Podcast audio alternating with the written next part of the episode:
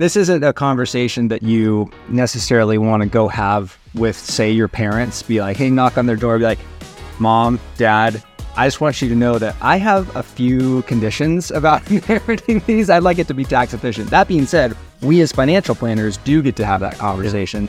And we have to have that conversation pretty regularly. Welcome to the Financial Commute, a weekly podcast that gives you the rundown on what's going on in the current market, how it affects you, and what you can do about it all designed to fit into your commute. I'm your host, Chris Galeski, and each week I share the table with a knowledgeable guest, including Morton Wealth Advisors, fund managers, and investment analysts, to break down complex financial topics. Our goal is to provide you with the tools to help you navigate any market environment, leading to a path of more confident investing.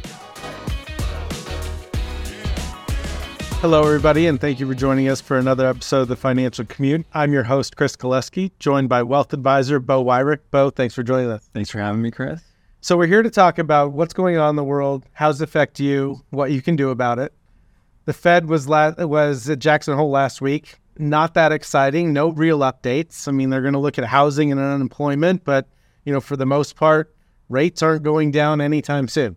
Yeah, they said they might even go up who knows what's going to happen from here on out? They're kind of trying to keep us on the edge of our seats. So we'll keep watching. So, because of that, I found an article that was somewhat interesting. It talked about all these different types of accounts and assets that, you know, aren't that beneficial to inherit. I don't know about you, but if somebody wanted to leave me some assets, might take a little bit of work, but I'm not going to complain too much about it. Yeah, that's not an order that you send back to the chef too often. I think that this article brings out some really good points. There were some legislative changes that caused some of the tax deferred accounts to not be as optimal compared to other things. And I really think that that's what the article was saying. Before we kind of get into those different types of accounts or assets, let's just talk high level about what those estate tax numbers are.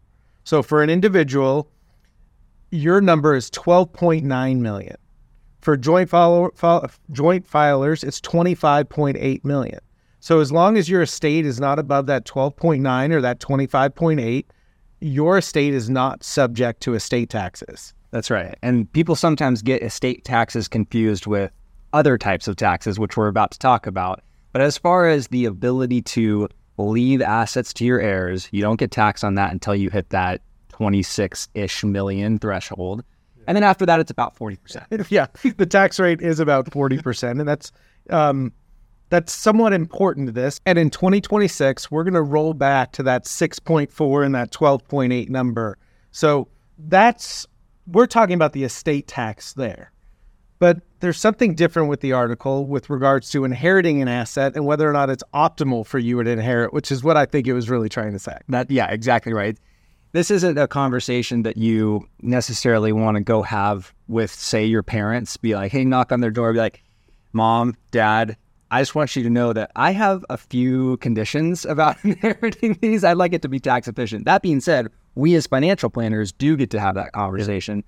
And we have to have that conversation pretty regularly. It's kind of one of the per- pillars of financial planning is estate planning. So, for example, let's say that you have a few different options of the types of accounts that you want to leave to your heirs. If you had the choice, the the best type of account to leave to your heirs would be a Roth IRA. Why is that, Chris? Well, I mean, the money that goes in there grows tax free and the withdrawals are tax free. Exactly. So your heirs get to take all of that money. after all of the growth, they get to take all that money and not pay any taxes on it. Okay, and then you have a typical brokerage or trust account that uh, you know it passes to them with the state tax laws, and then they get taxed on it. What's nice about the brokerage accounts, any non-retirement account, is that in most cases, upon the passing, the heirs get a step up in basis. Mean meaning, your parents or grandparents might have bought Apple at a dollar, yeah. and it's worth you know five hundred today. Um, if you inherit Apple, your cost basis is going to go from that one dollar purchase price to the five hundred. The date that that Apple is trading at on the date uh, of that passing. So the step up in cost basis is really beneficial, and that's kind of what we're talking about when you're comparing some of these. Things. Exactly, and so you get to sell that share of Apple for and pay no capital gains taxes on it. So the third option would be a tax deferred account. This is like your 401ks, your IRAs, your 403bs. And there's a little bit of complication on that because when you pass on a tax deferred account to a, a non spouse, to, to an heir, they have to take that money out of that account over a 10 year period.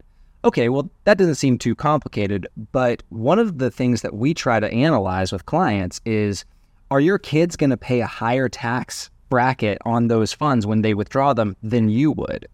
Um, and and this is not a, a, science. This is kind of an art. So here here are some some issues that could come up. Let's say that you're a retired individual. You're in your your late 70s, your early 80s, and your income isn't that high. But if you passed away right now and your assets went to your your son or your daughter, what if they're a high earner that they're in the 35% tax bracket? Or say you live in Florida, you don't pay any state taxes, but your kids live in California, they're going to pay 13% income tax when they withdraw that. Those assets are going to get taxed at a higher rate when they're taken out of that account, depending on who takes them out. So yeah. the type of conversation that we want to have. For sure. And, you know, not to be, not to make it about me or inheriting things, but if, if you just put it in, in on my plate and said, "Hey, Chris, you got the choice to ret- to inherit a non-retirement account or an IRA, which one are you taking?" Considering the the values were equal, I'm going to say the non-retirement account so I get the step up in cost basis. I can sell those assets without having to pay any taxes. As opposed to the retirement account, I'm now forced to drain that over a 10 year period and pay all these taxes every time dollars come out. It's funny, I was just talking with a client the other day about this, and it might make sense for them to start withdrawing out of their retirement accounts today to build up those non retirement accounts. And even as they're looking at their estate plan, when when they're looking to gift money to charities at the end, they're looking to give the IRA part of the IRA to charities because charities aren't subject to that tax. So there's there's a lot going on here and tax deferred accounts. They're not as beneficial to inherit because this new law change as other things. Um, but I'm sure the people inheriting it will still be still be pleased. And so that's a that's a fun conversation to have. And and with all of these estate planning uh, topics. It's kind of like going to an orthodontist. it's something you need to do, but it doesn't feel good to talk about what happens when you pass away. The interesting one that I saw in the article was about real estate, right? And you know, we do a lot with regards to investing in real estate, and I know that a lot of people build their wealth with real estate. And the points that this that this article made was if you've got real estate with high maintenance costs and then your heirs inherit this property or these assets, if it's not inherited in the right structure or gifted over time in the right way, all of a sudden the property gets reassessed for property taxes, high maintenance costs. It may not be as good of an investment as it once was. And even if, let's just say that it is done the right way, after a couple generations, there's now potentially 10 to 15 different owners of these assets, all with different needs and wants. And are they going to be on the same page? Um, that's why investing in a fund type structure can be so much easier. People can, you know, receive their portion of the fund, get a step up in cost basis, not have to deal with uh, what, what, did you mention to me earlier? The three T's. Yeah, there's toilets, tenants, and trash. Right, the toilets, tenants, and trash. They don't have to deal with the maintenance and operating costs, but they can own their their share, and then as that winds down, they can do what they want with those proceeds. So I thought real estate, as as that's a you know, one of those assets that people look at to how to build generational wealth. It is true, real estate can be a great way to build generational wealth, but it can be a challenging um, asset to inherit. And like you said before, all else being equal, if I had my choice on whether or not I wanted to inherit a real physical building that I have to maintain and deal with the tenants, trash, and toilets, or if I could inherit a managed fund of diversified real estate where I don't have to do anything except cash checks, I'm going to choose the latter. I like the idea of, of being a passive investor, all else being equal. And so I think one of the things that we run into a lot with our clients is that they inherit properties, but they have to share the ownership with their siblings or their cousins or this kind of thing. And there's just a lot of complexity with that when you have to make decisions with other family members. And so having real estate in in funds that that is fungible that can be divided uh, you know among heirs it's a lot it's a lot cleaner because then your heirs get to decide what they individually want to do. Yeah and it's just worth having a conversation with us and potentially your estate planning attorney around this. Um, you know what is what is your goal? What is your intention? I think warren buffett is quoted by saying leave your kids enough to do whatever they want, but not enough to where they do nothing all. right. And so, if that's the purpose, if many people have that same purpose, that they want their kids and grandkids to be able to live a, a life of fulfillment, to be able to do what they are passionate about, um, if they want to be an artist or a teacher or a fireman or firewoman, whatever it may be, it may be more beneficial for them to inherit something that they can cash out and use those proceeds, you know, to help fund their lifestyle or education for their kids or their grandkids, as opposed to a fractional share of ownership of a building. I completely agree. And so, and and that brings us to a couple of other um, assets that might be complex or complicated to receive. One of those being businesses. So let's pretend that your business isn't to be a, a, real estate mogul, but your business is your business. That you go there every day and you work on it, and you're the expert on that business. Well, um, a, a poorly known statistic is that 50% of businesses, of the exits from those businesses, are not planned, and they happen because of death, divorce, disability, disagreement, and and sure other things that starts with the letter D. Those are four good ones, though. But yeah, I mean, uh, let's say that you and I had a business together, um, and that we are both, you know, key key business owners. Well, something happened to me, then you would find yourself, and we didn't have any succession plan. You'd find yourself in business with my wife Daniela. She's great, she's fantastic, but maybe she doesn't know anything about the operations of, of the business. And so, if we didn't have an agreement on what would happen if something happened to me, maybe Daniela steps in and she has different ideas than you on how to run it that can have some pretty uh, negative implications on the viability of the business. Oh, definitely, without a doubt. I mean, inheriting a business with complex parts, supply chain operations, management with no su- succession can be, you know, a very stressful or difficult thing to manage while you're, you know, dealing with the loss of a, of a loved one or, or a family member. And you're dealing with the loss of a, of a key manager too, yeah. from the business side of things. So one thing that we advise business owners to do is um, one of the tactics is called a buy sell agreement. And so, if something, using the same example, something happened to me, uh, the buy sell agreement between you and I would mean that you are able to buy out my portion of the business. You get the first right of refusal. And then you fund that with, say, a life insurance policy that's valued enough, that has a death benefit that's high enough to buy my half of the business. So we advise business owner clients on this, make that process clean because you, Chris, are going to have enough to deal with trying to revamp this business, losing your partner. Yeah. Like you need to have some liquidity, you need to have some cushion in that. In that. Yeah, and I'm sure Daniela, if, if she was to lose you, wouldn't want to have yeah. to deal with the nuts and bolts. exactly. Maybe she would. Maybe yeah, she would. yeah, give her something to think about. Yeah. um, highly levered assets and timeshares, these can be problematic. I mean, anything that's highly levered, your profitability can change overnight. I mean, just think about real estate that was highly levered at low interest rates, and now those are resetting at higher interest rates this year. I mean, it's only been a year and a half time frame. Most estates, it could take up to that long to to settle them, anyways.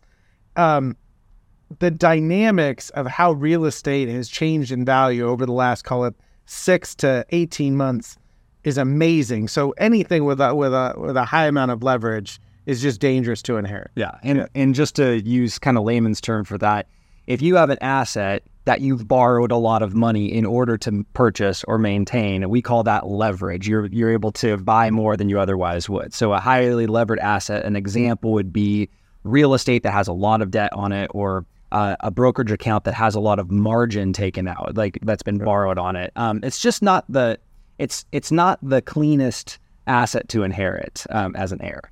Um, and then timeshares, there's people on two sides of the camp. Some love them. Yeah. Some don't like being forced to use them. Right. Your kids may or may not feel the same way. So you might want to look at either selling those or gifting those away. Um, they come with maintenance costs. Like all of a sudden, I've I've lost my parents, and now I'm getting you know a two thousand dollar bill every year for this timeshare. Like what what is this? Like I don't want this. So one of the interesting ones was health savings account. Yeah, and, and so with an HSA, um, if if it's you're leaving it to your spouse, nothing happens. You know, uh, if Daniela gets my HSA when I pass away, it's hers. She's able to still take that money out tax free when she uses it for medical. Okay, so so so with a spouse, they still get all of the tax All of the benefits. they tax can take the money out and you know, as long as it's qualified medical expense, they pay no tax on the withdrawal. Right. And if they're over the age of 65, they can take it out for any reason. Exactly. And they just have to pay income taxes like they would an IRA. Yeah, it's as though it's their HSA that they've had the entire time. But those rules change if it if you leave it to someone else. You can leave it to a sibling, you can leave it to another family member, to your kids.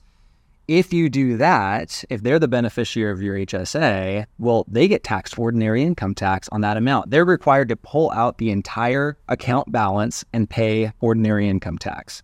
So let's say you have, I don't know, let's use a, a larger number, a $100,000 HSA you leave it to your kids and they're already making $500,000 a year. They're in a high tax bracket. I got some successful kids. Right, exactly. Good for you. They're three and seven months. good, good. And so they're going to take a $100,000 ordinary income disbursement. That's- have to pay about 50% tax. That's fascinating. I mean, health savings accounts are often something that, you know, we don't think of the forefront when we're having these conversations, but that's a perfect asset that goes to your spouse first and then potentially a charity or an organization second, because it's not likely that you're going to have a health savings account that's worth several million dollars or even, you know, several hundred thousand dollars. They're relatively new instruments and people are learning how to use them right now. Right. And you, you tend to withdraw from them a lot more than you would another tax deferred account like a Roth IRA or something. You're using it a- as you go. So, like you said, once you're over the age of 65, you can actually pull out uh, funds from your HSA for any and all reasons. And so it's it's something to consider, tax free. Uh, it's might it might be better than leaving that to your kids. Beau, this has been a fun conversation around life, legacy planning, and inheritance. At the end of the day, you know, please schedule a time with your Morton Wealth advisor and have these conversations about what you own, who you want it to go to, and what your ideal plan is. And we can figure out what makes the most sense for you. Thank you for joining us, and we hope this episode has provided you with a roadmap to feel more confident as an investor. To receive notifications about weekly episodes, email us at financialcommute at mortonwealth.com.